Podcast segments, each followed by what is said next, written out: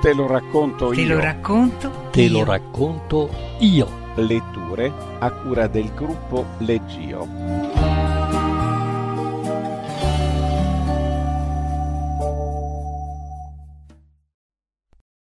I Sosia di Ray Bradbury. Ray Bradbury è uno dei più famosi autori di fantascienza. Lo scrittore statunitense è nato nel 1920 in Illinois. Quando la famiglia si trasferì in California nel 1934 a causa della Grande Depressione, il giovane Ray scoprì il mondo della fantascienza e cominciò a scrivere racconti per riviste specializzate. Nel 1950 pubblicò la raccolta Cronache marziane, che ebbe grandissimo successo. Poi nel 1953 il romanzo Fahrenheit 451, da cui il regista francese François Truffaut trasse un film di grande successo. Negli anni seguenti Bradbury si dedicò anche alla sceneggiatura cinematografica, continuando però preferibilmente a scrivere di fantascienza. Ricordiamo fra le sue opere Le meraviglie del possibile, Il popolo dell'autunno, Viaggiatore del tempo, molto dopo mezzanotte. I suoi racconti e romanzi hanno introdotto nel genere fantascientifico un intento di critica della società americana nel suo complesso e più specificamente dell'uso oppressivo della tecnologia. Ray Bradbury è morto a Los Angeles all'età di 91 anni nel 2012. Negli ultimi anni della sua vita si dimostrò sfavorevole ai libri in formato elettronico, tanto da impedire che le proprie opere venissero pubblicate in forma digitale. Solo nel 2011 ha consentito di pubblicare in formato elettronico il suo romanzo di maggior successo, Fahrenheit 451, sostenendo comunque di preferire il formato cartaceo. Legge Donatella Vanghi. Alle otto aveva messo a posto le lunghe sigarette, i bicchieri da champagne e il secchiello d'argento con la bottiglia ben affondata nel ghiaccio.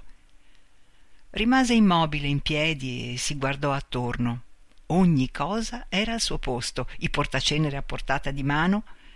Sistemò un cuscino sul divano e quindi fece un passo indietro con gli occhi chiusi. Si affrettò poi ad andare in bagno e tornò con la boccetta della stricnina che nascose sotto una rivista ad un'estremità del tavolo. Aveva già nascosto un martello e uno strumento appuntito per rompere il ghiaccio. Era pronta.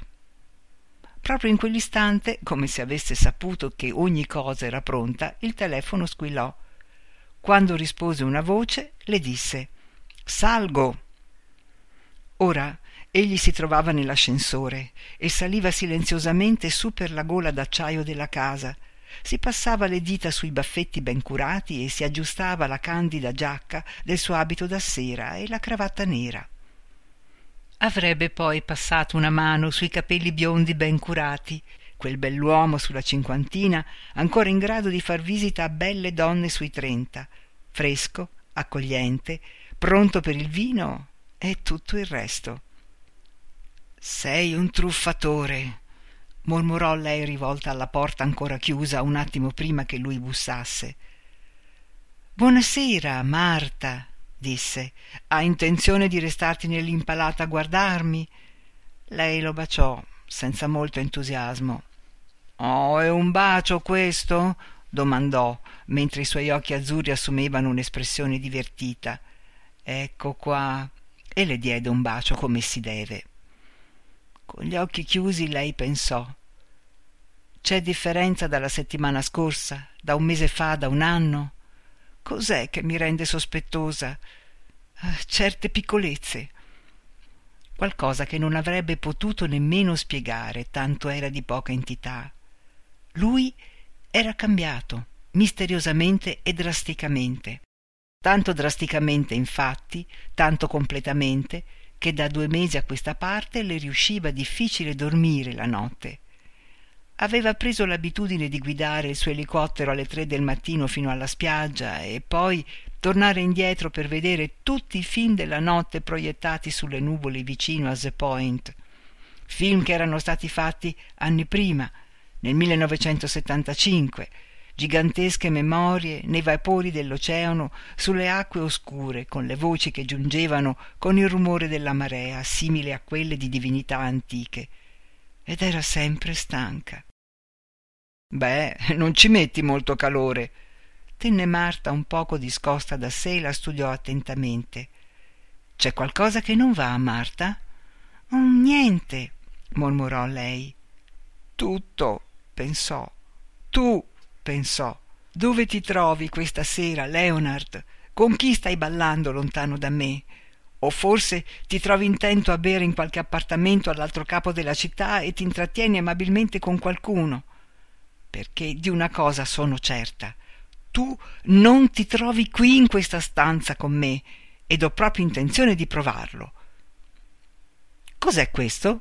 chiese lui abbassando lo sguardo. Un martello. Hai forse appeso qualche quadro, Marta? No, ho intenzione di colpirti con quello, disse lei e si mise a ridere. Oh, certo, esclamò lui sorridendo. Beh, questo forse ti farà cambiare idea. Tirò fuori una scatola da gioielliere che conteneva una collana. Oh, Leonard! Se la mise al collo con dita tremanti e si voltò quindi verso di lui, tutta eccitata. Oh, sei sempre così caro con me. Oh, non è niente, rispose lui.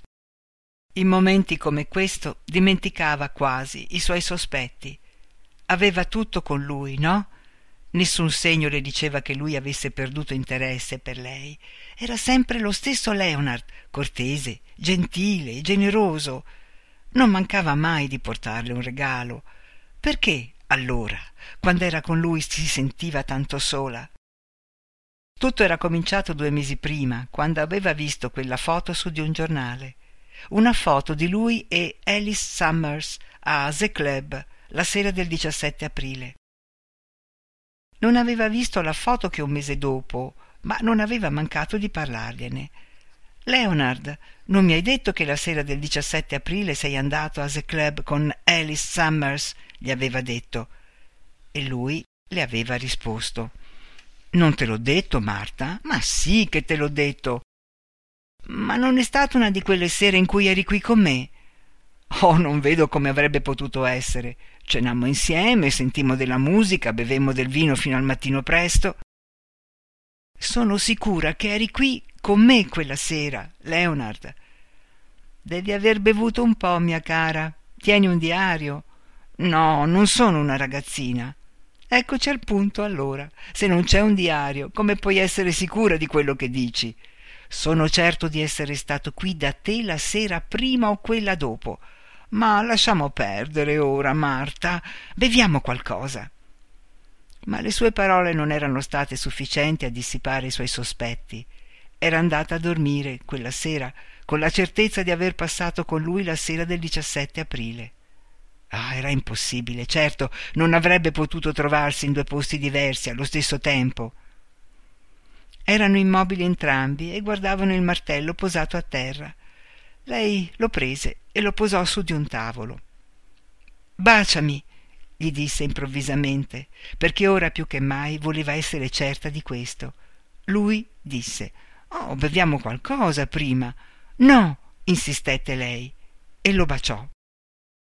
Ed eccola di nuovo, la differenza, il piccolo mutamento.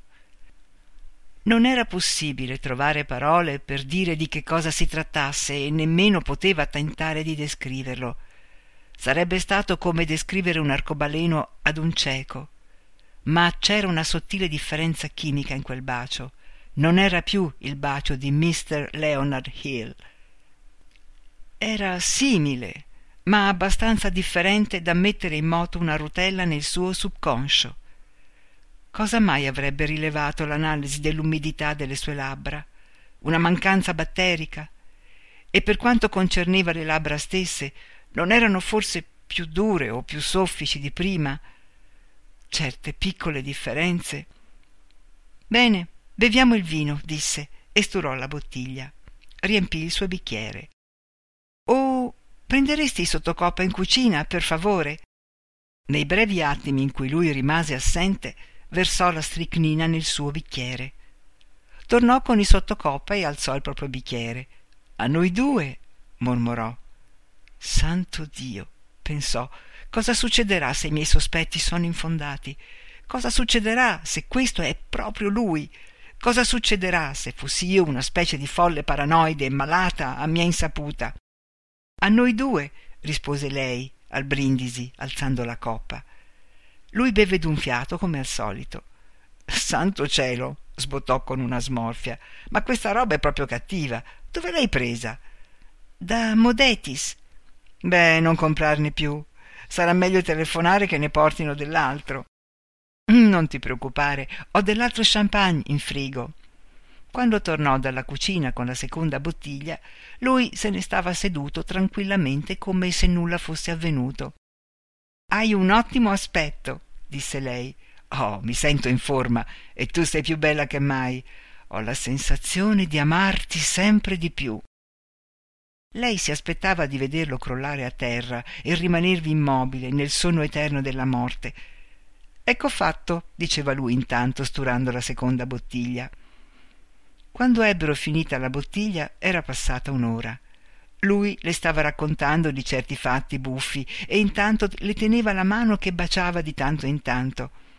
Infine le chiese mi sembri molto tranquilla stasera marta. C'è qualcosa che non va? No mentì lei. Aveva letto la settimana passata le ultime notizie quelle notizie che l'avevano portata infine alla decisione di prendere qualche iniziativa quelle notizie che le avevano spiegato quella vaga sensazione di solitudine che provava con lui. Notizie circa quello che avevano chiamato le marionette l'anonima marionette. Non che esistessero veramente no certo ma erano corse certe voci e la polizia stava investigando. Marionette della grandezza di esseri umani, macchine senza fili, irriconoscibili, duplicati della gente vera. Era possibile acquistarle per diecimila dollari in un lontano mercato nero. Era possibile ordinare precisi sosia di se stessi. Se si era stanchi della vita di società, si inviava al party o alla cena un sosia. Avrebbe pensato lui a stringere le mani che venivano porte, a intrattenere la gente in modo cortese e garbato e così via. Pensate alle tirate politiche che uno avrebbe potuto fare a meno di sorbirsi. Pensate ai brutti spettacoli ai quali uno poteva fare a meno di assistere. Pensate alla gente che uno poteva non incontrare pur incontrandola. E per ultimo, pensate a colui che, troppo amato, poteva ignorare l'amata senza ignorarla. Quando pensò a quest'ultima possibilità, ci mancò poco che divenisse isterica. Naturalmente non era stato provato che l'anonima marionetta esistesse davvero. Si era trattato di una voce, ma era abbastanza perché una persona sensibile reagisse con orrore. Sei di nuovo assente, mormorò lui interrompendo le sue fantasticherie. Cosa rimugina la tua graziosa testolina? Lei lo guardò era una follia. Da un momento all'altro avrebbe potuto venire assalito dalle convulsioni e morire. Senza pensare a quello che diceva, mormorò eh, La tua bocca ha un gusto strano. Oh, mi spiace, vedrò di porvi rimedio.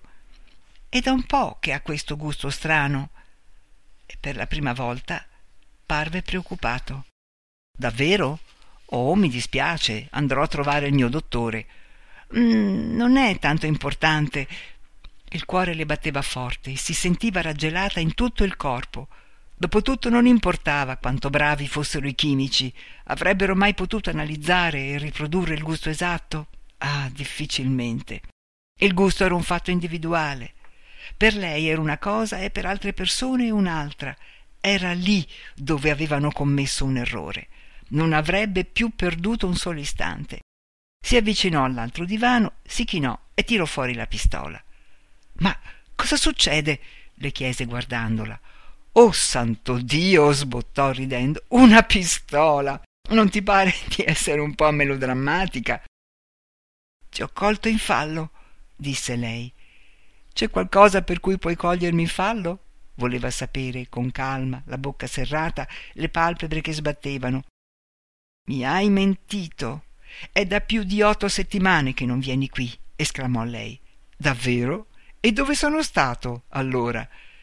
Con Alice Summers, non ho dubbi. Ci scommetto che sei con lei anche in questo momento. È possibile? le chiese. Non conosco Alice Summers, non ho mai avuto modo di incontrarla, ma credo proprio che la chiamerò nel suo appartamento. Oh, fai come credi, disse lui, senza abbassare lo sguardo. Certo, mormorò avvicinandosi al telefono. Le tremava la mano in modo tale che riuscì a stento a comporre il numero dell'ufficio informazioni. Mentre attendeva che le venisse data l'informazione richiesta, non perdeva d'occhio Leonard, che la guardava con lo sguardo di uno psichiatra testimone di un fenomeno insolito. Ma sei proprio in pessimo stato, disse, mia povera Marta. Rimani seduto. Mia cara Marta. E si rimise a sedere nel divano ridacchiando.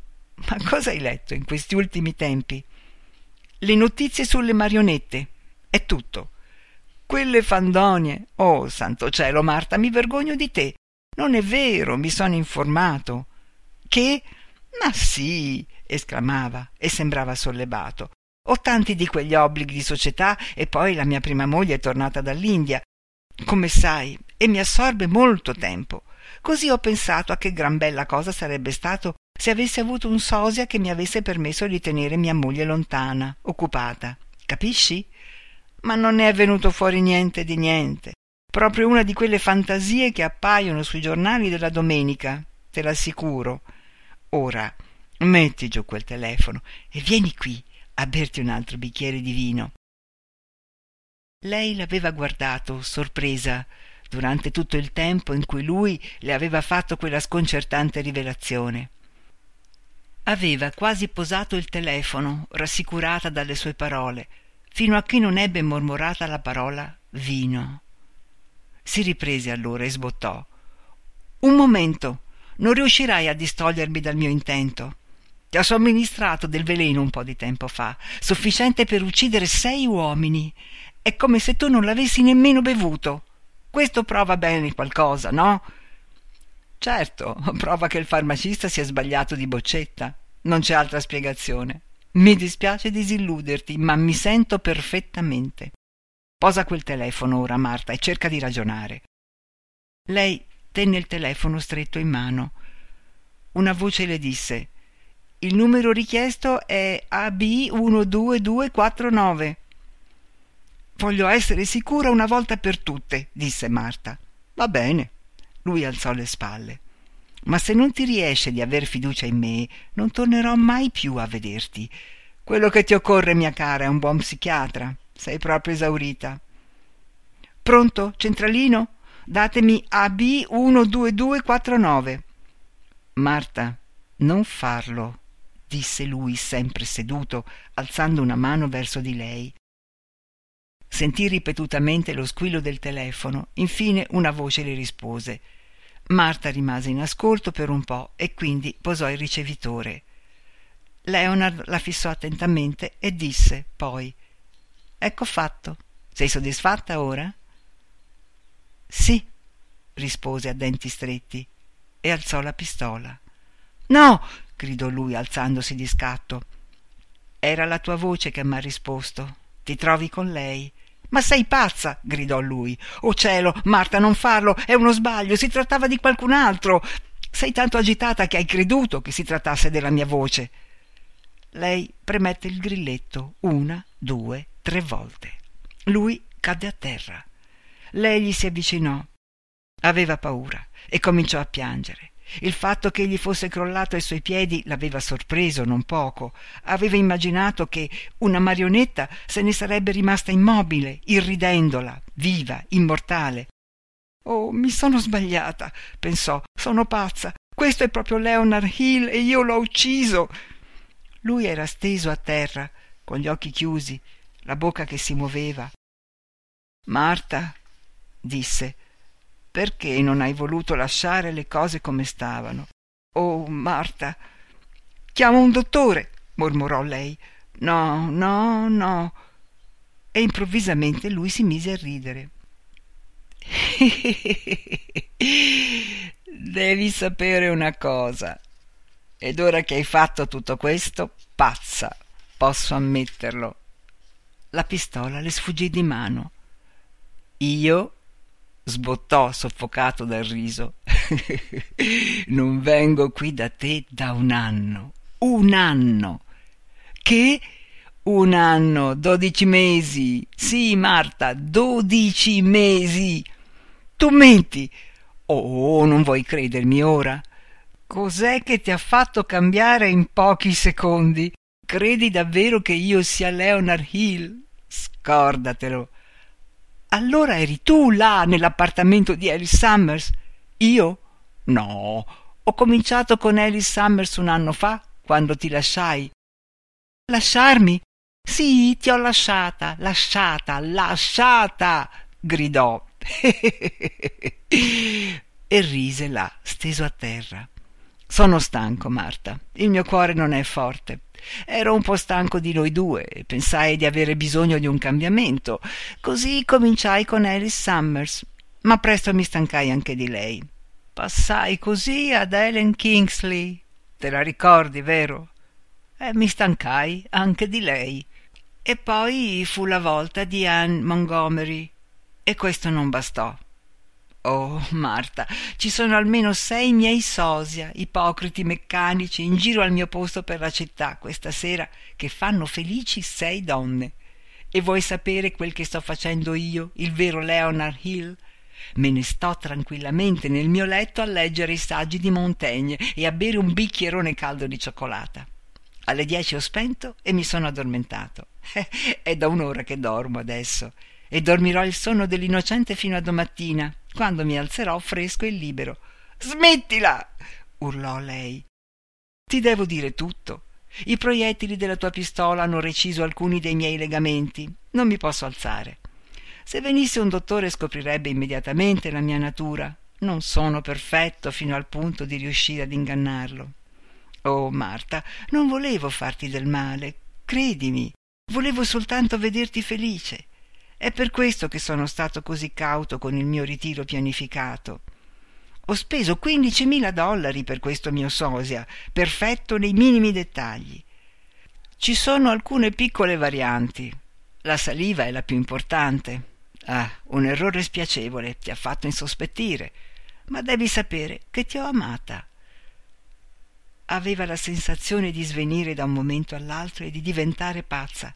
Doveva farlo smettere di parlare e quando mi sono accorto di quanto le altre mi amassero, sussurrò con il volto rivolto al soffitto e gli occhi spalancati, ho dovuto provvedere con altri sosia, povere care. Mi amano tanto. Non lo dirai a loro, vero Marta? Promettimi che non svelerai il mio piano.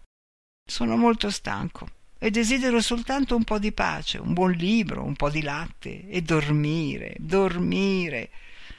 Eh, non svelerai loro il mio segreto, vero?